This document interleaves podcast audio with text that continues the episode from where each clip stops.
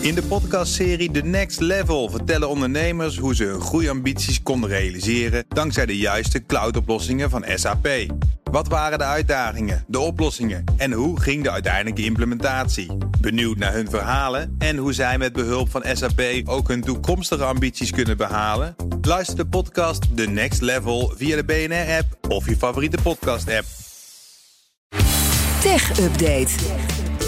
We gaan naar Conor Klerks. Conor, goedemorgen. Goedemorgen Bas. Google komt met een campagne tegen desinformatie in delen van Europa. Oh, Ja, eh, Jigsaw, dat is een eh, dochterondernemer van Google, start volgende week met een nieuwe campagne om desinformatie tegen te gaan over Oekraïense vluchtelingen. En dat doen ze in Polen, Slowakije en Tsjechië. Dat meldt persbureau Reuters vanmorgen.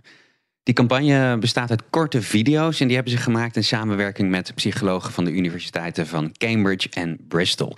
En die video's zijn eigenlijk bedoeld om mensen beter in staat te stellen om, eh, als ze kijken naar nieuwskoppen, emotionele manipulatie te herkennen. In een interview eh, zegt de hoofdonderzoeker achter de campagne, John Rosenbeek is dat, dat het niet helpt om te zeggen dit is waar en dit is niet waar, want dan ga je discussiëren over die inhoud. Maar wat je volgens Rosenbeek wel kan doen, is de technieken voorspellen die eh, kwaadwillenden gaan gebruiken om eh, desinformatie te verspreiden. In dit geval over de oorlog in Oekraïne. Ja. Om zo mensen wat weerbaarder te maken tegen verhalen die vluchtelingen bijvoorbeeld in een kwaad daglicht stellen. Oké. Het gaat nu om een eh, pilot in Europa. Ze hebben het onderzoek en de, de methode wel al getest bij Amerikaanse volwassenen op YouTube.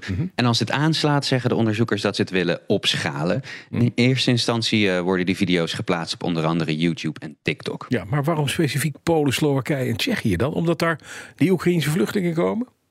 Ja, met name Polen heeft Ja, natuurlijk de grootste, eh, grootste instroom van Oekraïnse vluchtelingen. Dus daar is het sowieso een handige plek om eh, dit te testen. Ja. Maar volgens de onderzoekers zijn eh, Tsjechië en Slowakije dan weer goede soort pijllanden om, om te testen of het ook in andere delen van Europa aan zal gaan slaan. Ze gaan in elk geval die campagnes een maand laten lopen. Oké, dan eventjes naar de volgende episode in de grote slag tussen Twitter en Elon Musk. Ja, Ze hebben lopen ruzie nu in een hoorzitting bij de rechtbank in Delaware over die overnamezaak. Wat is er precies eh, gewisseld? Ja, nou die rechtszaak over de overname eh, voor 44 miljard dollar, die komt steeds dichterbij. En gisteravond was er eh, een interessante hoorzitting bij die speciale rechtbank in Delaware, waarbij ze eigenlijk mochten pleiten, de advocaat van Musk en Twitter, met als inzet welke informatie en documenten Twitter moet aanleveren voor die grote zaak in oktober. Dus welke, eh, welke onderwerp wel of niet mee worden gewogen in die zaak. En Musk wil, zoals je weet, bewijzen dat wat hij denkt over het aantal nepaccounts, namelijk dat Twitter daarover liegt en dat het er veel meer zijn, dat dat klopt. En daar wil hij een heleboel data voor zien.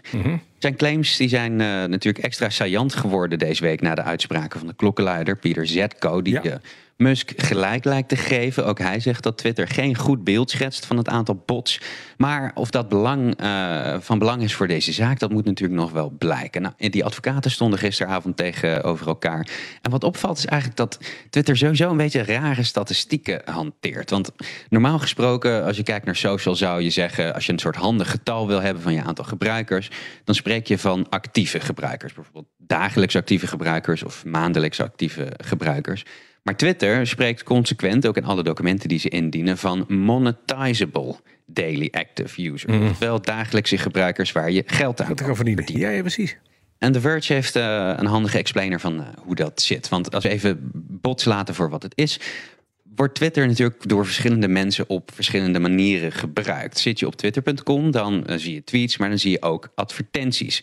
En als je dan een echt persoon bent, dan ben je dus een monetizable daily active user. Twitter kan dan geld aan je verdienen met die advertenties. Maar gebruik je bijvoorbeeld TweetDeck of gebruik je zoals ik eh, eh, een eh, aantal handige regeltjes code, dan zie je helemaal geen advertenties. En dan ben je dus ook eigenlijk niet monetizable. En dat is ontzettend complex om dat allemaal uit elkaar te houden. En daarom heeft Twitter een hele simpele, maar ook hele tijdrovende meetmethode ontwikkeld. Namelijk eh, een x aantal tweets, eh, in hun geval 9000 tweets, met de hand onderzoeken. Dus mensen gaan echt kijken. Is wie dit heeft dit echt gezien? of niet? Is dit, eh, ja, precies.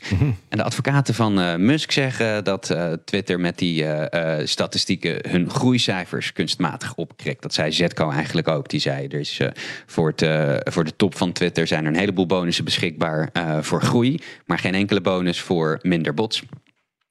En eigenlijk zeggen die advocaten van, uh, van Musk nu: we willen bewijzen zien, we willen alle tweets zien. En Twitter zegt: hm. nou, dat kan helemaal niet. Dat, uh, om privacy redenen en omdat het simpelweg veel te veel tijd zou kosten. is gewoon onmogelijk. En wat, het, wat nou natuurlijk interessant is, is wat die rechter daarvan vindt. Maar de zaak heeft zich gisteravond geschorst zonder uitspraak te doen hierover. Dus wat de rechter ervan denkt, dat blijft nog even een raadsel. Ja, precies. Het is toch wel interessant inderdaad dat ook dat het Pieter Zuidko-verhaal naar voren gekomen is. Hè? Wat inderdaad het verhaal van Musk wel steunt. Dan gaan we naar iets anders. Diefstallen in de NFT-wereld, in die non-fungible tokens. Ik dacht dat die gewoon niet te pikken waren. Ja, die zijn hartstikke goed te pikken, blijkbaar, Bas. Uh, in een jaar tijd is er voor meer dan 100 miljoen euro aan NFT's gestolen. Schrijft nu.nl vanmorgen op basis van een rapport van crypto-analyst Elliptic. Ja, eh, non-fungible tokens, we hebben het vaak over gehad, zeg maar digitale eigendomsbewijzen van uh, bijvoorbeeld een afbeelding.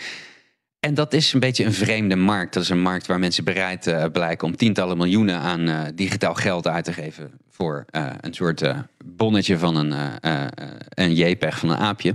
en ja, het blijkt dat, dat oplichting daar ook welig tiert. Een paar highlights. Sommige NFT's worden zelfs meerdere keren gestolen. Zo zijn er twee NFT's uit de Clone X-collectie in drie maanden tijd twee keer gejat. Ze waren allebei ongeveer 50.000 dollar waard. Mm. En de duurste NFT die de uh, afgelopen jaar gestolen is, die had een waarde van 490.000. Oh, En de grootste pechvogel, dus één slachtoffer, ongetwijfeld man, voor ongeveer 2,1 miljoen aan zijn NFT's zijn gestolen. Hoe, hoe, hoe kan dat nou? Want dat is even de vraag. Ik zei het al. Stelen, hoe kan dat? Hoe doe je dat dan? Nou ja, in principe heb jij natuurlijk dat eigendomsbewijs, dat is uniek. En uh, als niemand uh, ooit in jouw uh, wallet kan kijken, jouw digitale portemonnee, dan kan niemand die ook stelen. Maar ja, net zoals met andere vormen van cybercrime, kan het wel zijn dat iemand daar inbreekt. En dan ligt het ja, niet per se aan de techniek, maar een beetje aan jezelf. Want het gebeurt meestal via phishing. Zelfs als met internetbankieren eigenlijk. Eigenaren die worden met bijvoorbeeld een nepsite, worden ze om de tuin geleid en voeren daar dan de in inloggegevens van uh, hun wallet in op een plek waar ze dat niet hadden moeten doen. Hm. En dan uh, ben je alles kwijt. Precies, in sommige gevallen, uh, ja, ja, precies. In sommige gevallen wordt er een soort nep-NFT gemaakt. Die wordt dan vermomd als een hele gewilde NFT. Ja, als je die dan koopt, dan zitten de, de dieven ook in jouw wallet. En dan wordt de inhoud daarvan meteen overgemaakt naar een ander. Ja, dan ga je echte NFT's die gaan eruit. En gelukkig kun je dan de bank bellen en zeggen: Oh, ik ben bestolen. En dan krijg je, oh, je gaat, oh nee. Nee, dat werkt helemaal niks. Je krijgt 0,0. Dankjewel, Conor Klerks. De BNR Tech Update wordt mede mogelijk gemaakt door Lenklen. Lenklen. Betrokken expertise, gedreven resultaat. In de podcastserie The Next Level vertellen ondernemers hoe ze hun groeiambities konden realiseren dankzij de juiste cloudoplossingen van SAP. Wat waren de uitdagingen, de oplossingen en hoe ging de uiteindelijke implementatie? Benieuwd naar hun verhalen en hoe zij met behulp van SAP ook hun toekomstige ambities kunnen behalen? Luister de podcast The Next Level via de BNR-app of je favoriete podcast-app.